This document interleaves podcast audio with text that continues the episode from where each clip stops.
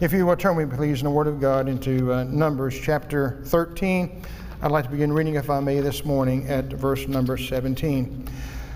And Moses went, sent them to spy out the land of Canaan, and said to them, Get you up this way southward and go into the mountain, and see the land what it is, and the people that dwelleth therein, whether they be strong or weak, few or many. And when the land and what the land is that they dwell in, whether it be good or bad, in what cities they be that dwell in, whether in tents or in strongholds, and what the land is, whether it be fat or lean, whether it be wood therein or not. And be ye of good courage, and bring of the fruit of the land. Now, this was the time of first ripe grapes. And so they went up and searched the land from the wilderness of Zin to Rehob, as men uh, came to Hamath. And they ascended by the south and came to Hebron, and to Ahishman, uh, Shishah, and Talmai the children of Anak were. Now Hebron was built seven years before Zoan in Egypt. And they came into the brook of Eshcol and cut down from thence a branch with one cluster of grapes, and they bare it between two upon a staff, and they brought of the pomegranates and of the figs. The place was called the brook Eshcol because of the cluster of grapes which the children of Israel cut down from thence. And they returned from searching of the land after forty days. And when they went and came to Moses and Aaron and to all the congregation the children of Israel and to the wilderness of Paran, to Kadesh, they brought back word unto them and to all the congregation showed them the fruit of the land. And they told him and said, We came unto the land with uh, whither thou sent us, and surely it flows with milk and honey, and this is the fruit of it. Nevertheless, the people be strong that dwell in the land, and the cities are walled and very great. And moreover, we saw the children of Anak there.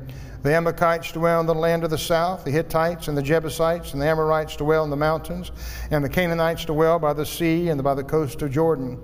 And Caleb stilled the people before Moses and said, Let us go up at once and possess it, for we are well able to overcome it. But the men that went up with him said, We be not able to go up against the people, for they are stronger than we. And they brought up an evil report of the land which they had searched unto the children of Israel, saying, The land through which we've gone to search it is a land that eateth up with inhabitants thereof, and all the people that we saw in it are men of great stature. And there we saw the giants, the sons of Anak which came, which come of the giants and were in in our own sight as grasshoppers, and so were we in their sight. Then, if you look with me, please, into Deuteronomy uh, chapter 32. Let me just read verses 13 and 14, if I may. He made him ride on the high places of the earth, that he might eat the increase of the fields. And he made him to suck honey out of the rock and out of the flintly stone, butter and kine, milk of sheep with fat of lambs, and rams of the breed of Bashan, and goats with the fat of kidneys of wheat, and thou didst drink the pure blood of the grape. Did you notice how many times in both books the word grape was mentioned? I want to talk for a few moments this morning about sweet grapes in a bitter land. Moses gave a word to the people, and observe to do, observe to do was the word that Moses gave to the people. Moses wanted the people to be not just hearers of the Word of God, but he wanted them to be doers of the Word of God. You see, everything that these people will receive from God depended upon their obedience to Him. If they were going to possess the promised land, they needed to be obedient. If they were going to find victory over enemies, they needed to be obedient. If they wanted to have fulfilled life, they must be obedient uh, to the word and the command of God. In the book of Deuteronomy, you find the inflexibility of the law. By that I mean this uh, Thou shalt and thou shalt not are mentioned again and again and again in that book. Again, blessings to those who obey, and a curse upon those uh, who disobey the word of God. Now, Deuteronomy means the second law. A Deuteronomy, a book of remembrance, which means the second law, which means that the law was repeated to the nation of Israel. When you look in the book of Exodus, God gave the law to Moses to give to the people. And yet, when they now are on the border of entering into Canaan land, uh, once again, Moses reminded them of the law that God had given them back in the book of Exodus. Why? Because he said, These are the precepts and the laws that God wants you to obey here but He also wants you to obey these laws uh, when you get into the Canaan land uh, itself. Again, uh, they wanted to have to obey the law. Now, note what it said here again uh, in the book of Numbers. And thou didst drink the pure blood of the grape. we know that the grape itself is the first plant in biblical history known to be cultivated. The history of the grape has somewhat been lost, at least to me, uh, but yet we do know that grapes, one time, the vine would run across the ground, uh, then it would grow over walls and, and on supports, and then it was finally trained uh, to grow on a trellis. But after that, it was learned to be cultivated uh, that it could be placed in a vineyard. We know that the grape was the sign of fruitfulness. Please remember that. The grape was always a sign of fruitfulness. And when the grape grape was harvested, it was a joyous festivity uh, that was shared by all the people of that particular time. Now, the book of Deuteronomy opens up uh, with the nation of Israel uh, standing on the border of Canaan land. Uh, it's amazing to me, but what should have been an 11 to a 13 day journey took them 40 years to get to. Uh, we, we often think, man, do we cover the same ground again and again and again in our life? And yes, we do. But before we condemn the children of Israel too much, perhaps we need to look at our own life. Uh, how many times have I covered the same ground again and again and again and again? The promised land was that. God made them a promise that that land was theirs. They should have been in it in 11 to 13 days. Why then did it take them 40 years to possess the promise that God had given unto them? One of the reasons is because of their unbelief. One of the reasons was because of disobedience uh, to the Word of God itself. And yet, friend, if we're not careful, we allow disobedience and we will allow unbelief to keep us away and keep us out of the promises uh, that God has for us. Uh, too many times we today are like the nation of Israel then. We are slow uh, in, our, in, in, in, what we're doing and, uh, and, lining up uh, with the Word of God itself. God wanted to take them into a land of plenty. He wanted to take them into a land of rest. He wanted to take them to a land of security. He wanted to take them to a land that He had prepared uh, just specifically uh, for them and for them alone. Uh, he made them a place of shelter and a place of defense. And yet, uh, we want to know that God also has a beautiful place uh, for the child of God today. Uh, let me tell you, God told the nation of Israel, He picked out 12 men. He said, I, Moses did, said, I want you to go down and I want you to spy out the land and let us know what's going on. They went in, first of all, entered in through uh, the Negev desert. Uh, they went all the way up through the Judean hills. They finally went up into Hebron itself. And wherever they went, they spent 40 days uh, spying out the land that God said, This is yours. I want you to have it. I want you to possess it. And yet, as they entered into that place uh, for 40 days, they went down by the brook of Eshcol. And the Bible said it was the time of first ripe grapes. I think that's significant. Why? God did not allow them to spy out the land uh, in the wintertime or when the fruit was not bountiful. He sent them in the land when all the fruit was bountiful, uh, when the crops were popping, uh, when, when the grapes were great. And, and the Bible said that the grape, one cluster of grapes was so big, they didn't get them at Publix, they didn't get them at Aldi's, they didn't find these at Walmart. Uh, this one cluster of grapes was so big, they had to put one cluster of grapes on a staff, and two men had to carry that one cluster of grapes as they carried it over uh, back to where they had their camp. And yet, the whole time they were doing that, no doubt Joshua and Caleb would go, Man, this is a wonderful place. Wow, we can't wait to get here. But notice what happened, if you will. When the spies returned, they said there are giants in the land, there are high walled cities in the land. There's more of them than there are of us. They are giants, they're big men with long necks, and we're just grasshoppers in our sight. And they looked at us and thought we were a bunch of grasshoppers, and they looked like, you know, we can't do what God said is rightfully hours. And because of their unbelief and because of their rebellion again, they were almost about ready not to enter in uh, to the land that God said that they were supposed to have. But yet it was Joshua who stilled the people and said, But let us go up at once and possess the land uh, that God said is ours. Now, let me give you a caveat, if I may. Years and years and years later, uh, when Joshua got to be an old man, I remind you that the Bible said that in Hebron, he He drove out Anak, and he drove out Anak's three sons, uh, which were giants in the land of that day. Uh, the same intestinal fortitude, the same anointing, uh, the same power he had with God was very much alive with him in his 80s as it was when he was a young man uh, right here during this particular time. Let us go up at once and possess the land. But the people would not uh, listen to the word of Joshua and Caleb, and they would not listen to the promise of God. What they say? Let us just go back down to Egypt. Can you imagine just for a moment? They were not saying, God, give us this land. God was saying, This land is yours, go possess it. God knew the giants was already there. God knew the obstacle was already there. God knew those things, but we can do anything in all things through Christ Jesus who strengthens us. Canaan land was a land of promise. It was a land of blessing. I believe that the milk and the honey of Canaan was better than the manna in the wilderness. I, believe the, the pomegranates and the figs uh, uh, and the beautiful grapes uh, tasted a whole lot better uh, than the flesh pots of Egypt and the garlic uh, and the onions of Egypt that day. I might tell you, my friend, uh, manna in the wilderness is good, but good is always the enemy to the best. Let me say it again.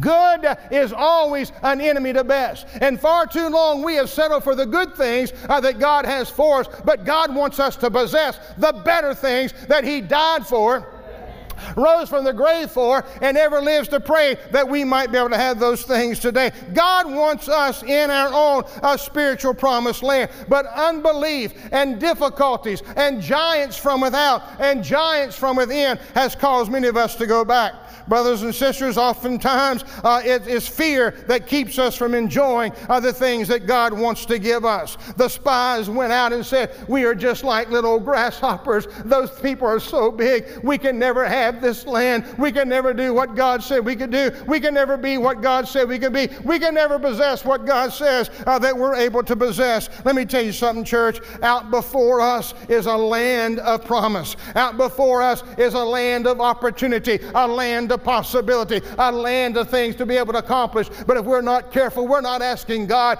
to bless what we're doing. May God help us to do what He has already blessed. And even though giants may be there, they don't take God by surprise. Uh, even though there might be people bigger than we are, it doesn't take God by surprise. Even though they're well fortified cities, that does not take God by surprise. He's not sitting on a throne this morning uh, taking ibuprofen. Uh, he's got it all worked out today. And every problem that we have over our head, thank God He has them under His feet this morning. We can trust God to do uh, what God said He was going to do. Uh, then all of a sudden the giants appear. Uh, the giants of fear from out uh, and the giants of opposition from uh, within. And many times our faith fails and we forget about God. We often forget uh, the same thing the ten spies forgot. And they said, you know what? In our own strength, we can't defeat these giants. In our own ability, we can't overcome these fortified cities. But yet, what they were forgetting is putting God in the equation. Friend, you and I cannot possess the things of God and leave God out of the equation. We must put Him first in all that we do and trust Him for all that He wants us to receive for the glory of God. When we turn back in unbelief, when we turn back in fear, we're heading back down to Egypt. We're heading back down to the worldly ways. We're heading back to the bondage we came from.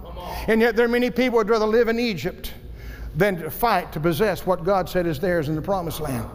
God did not bring them out of Egypt to leave them in the wilderness.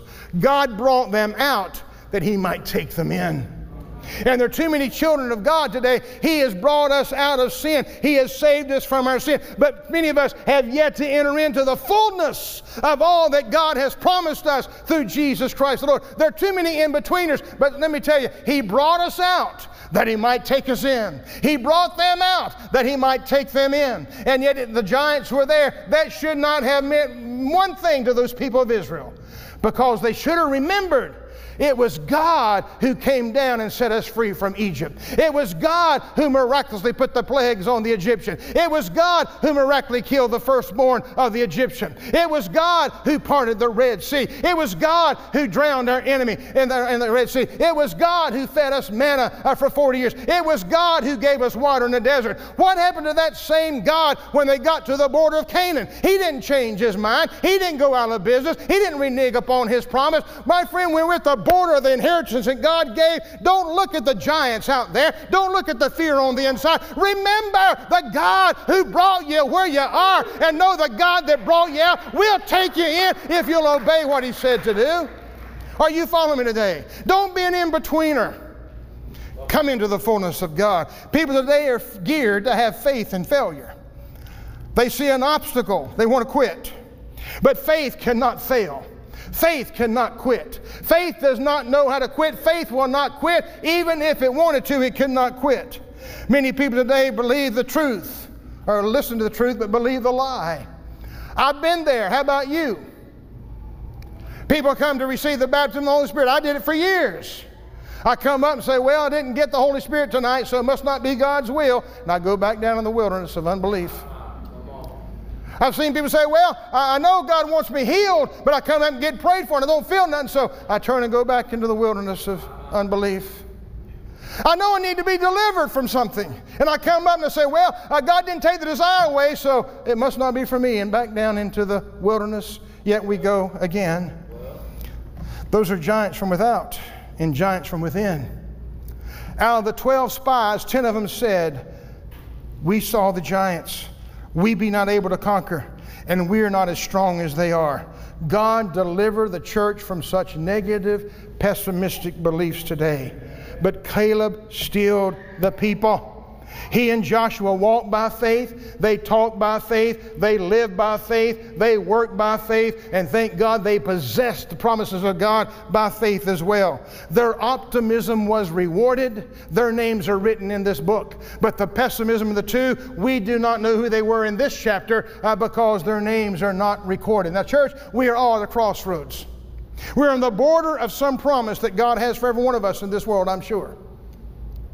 But yet we can be like the two and be pessimistic, or, or, be like the 10 and be pessimistic, or be like the two and be optimistic.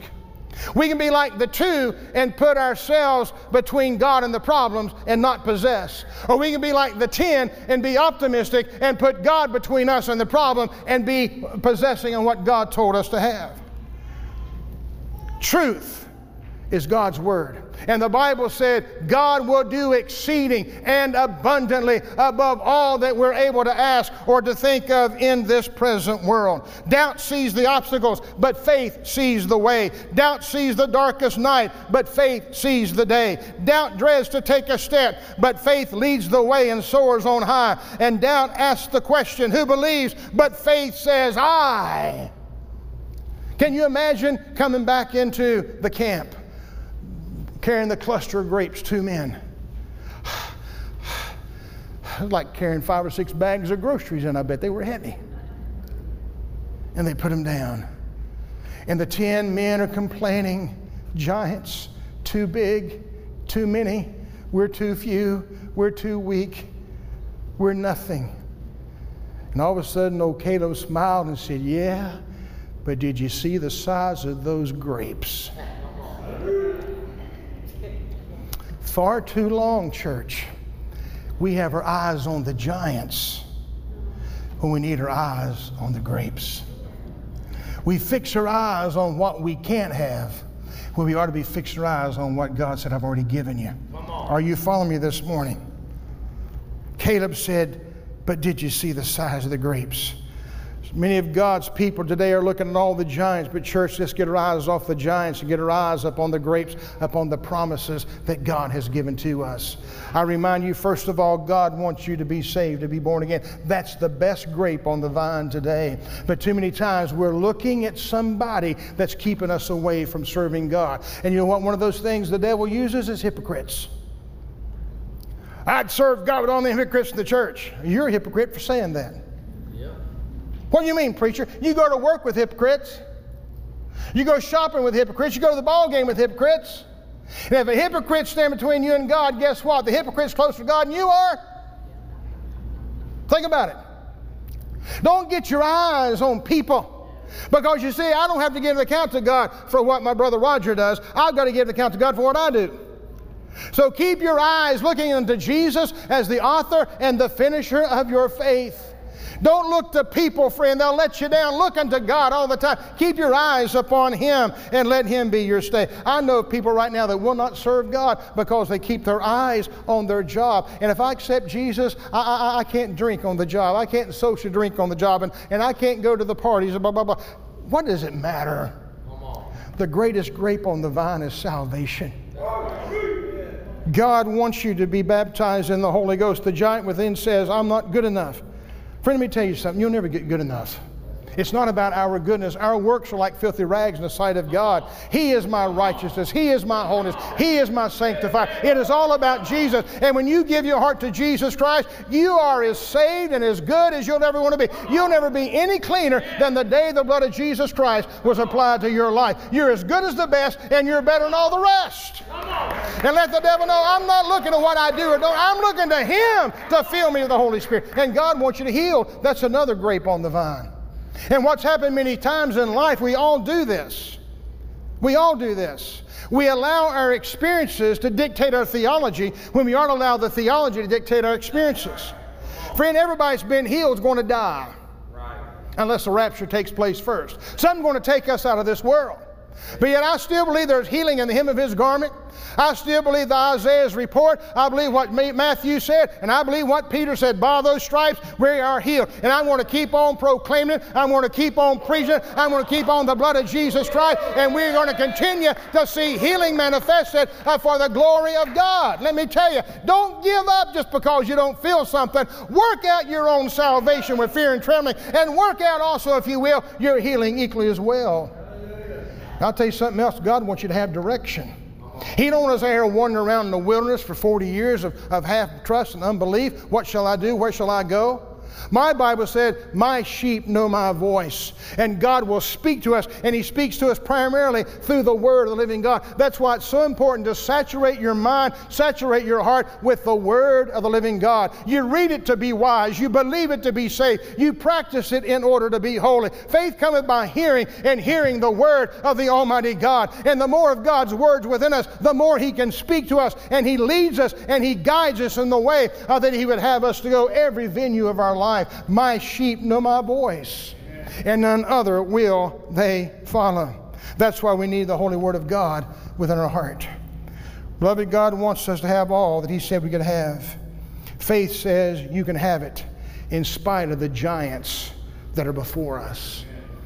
Two things to remember. Number one, God will not put the grapes in our mouth but He will put them in our reach. God will not put the grapes in our mouth, but He will put them in our reach. We must use our God given faith. People says, "Well, I prayed for a job. Well, the angel didn't show up the time clock, so a time card, so I guess you don't think he got a job." We often ask God to bless what we do when we need to be doing what God has blessed. Deliverance, Jesus didn't take the bottle out of my mouth. We have to take what's ours. We must show an earnest toward God in getting rid of the sins, the strongholds, the flesh, the world, the devil. We've got to work and communicate with God.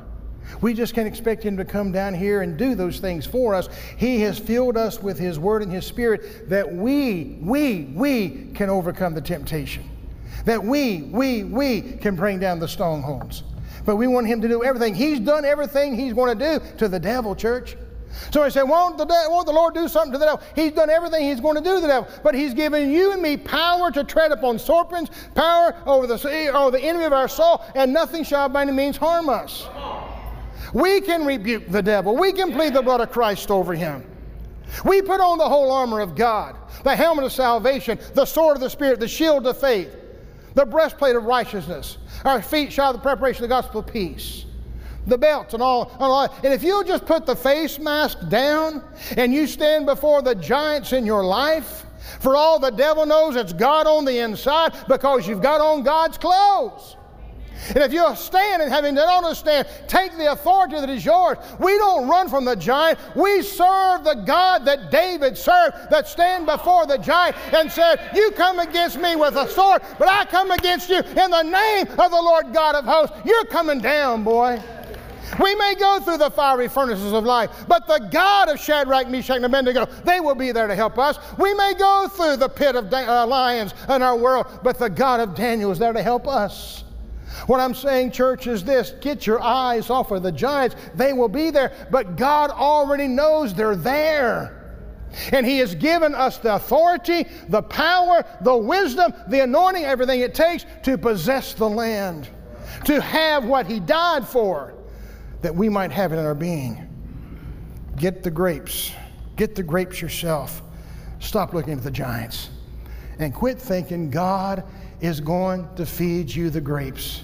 You ever seen these old movies of these potentates lying around and they get these big old things, they're, they're, they're, they're fanning them, and these women come by and they're taking the grapes and feeding them? You, you've seen those on TV, the old movie?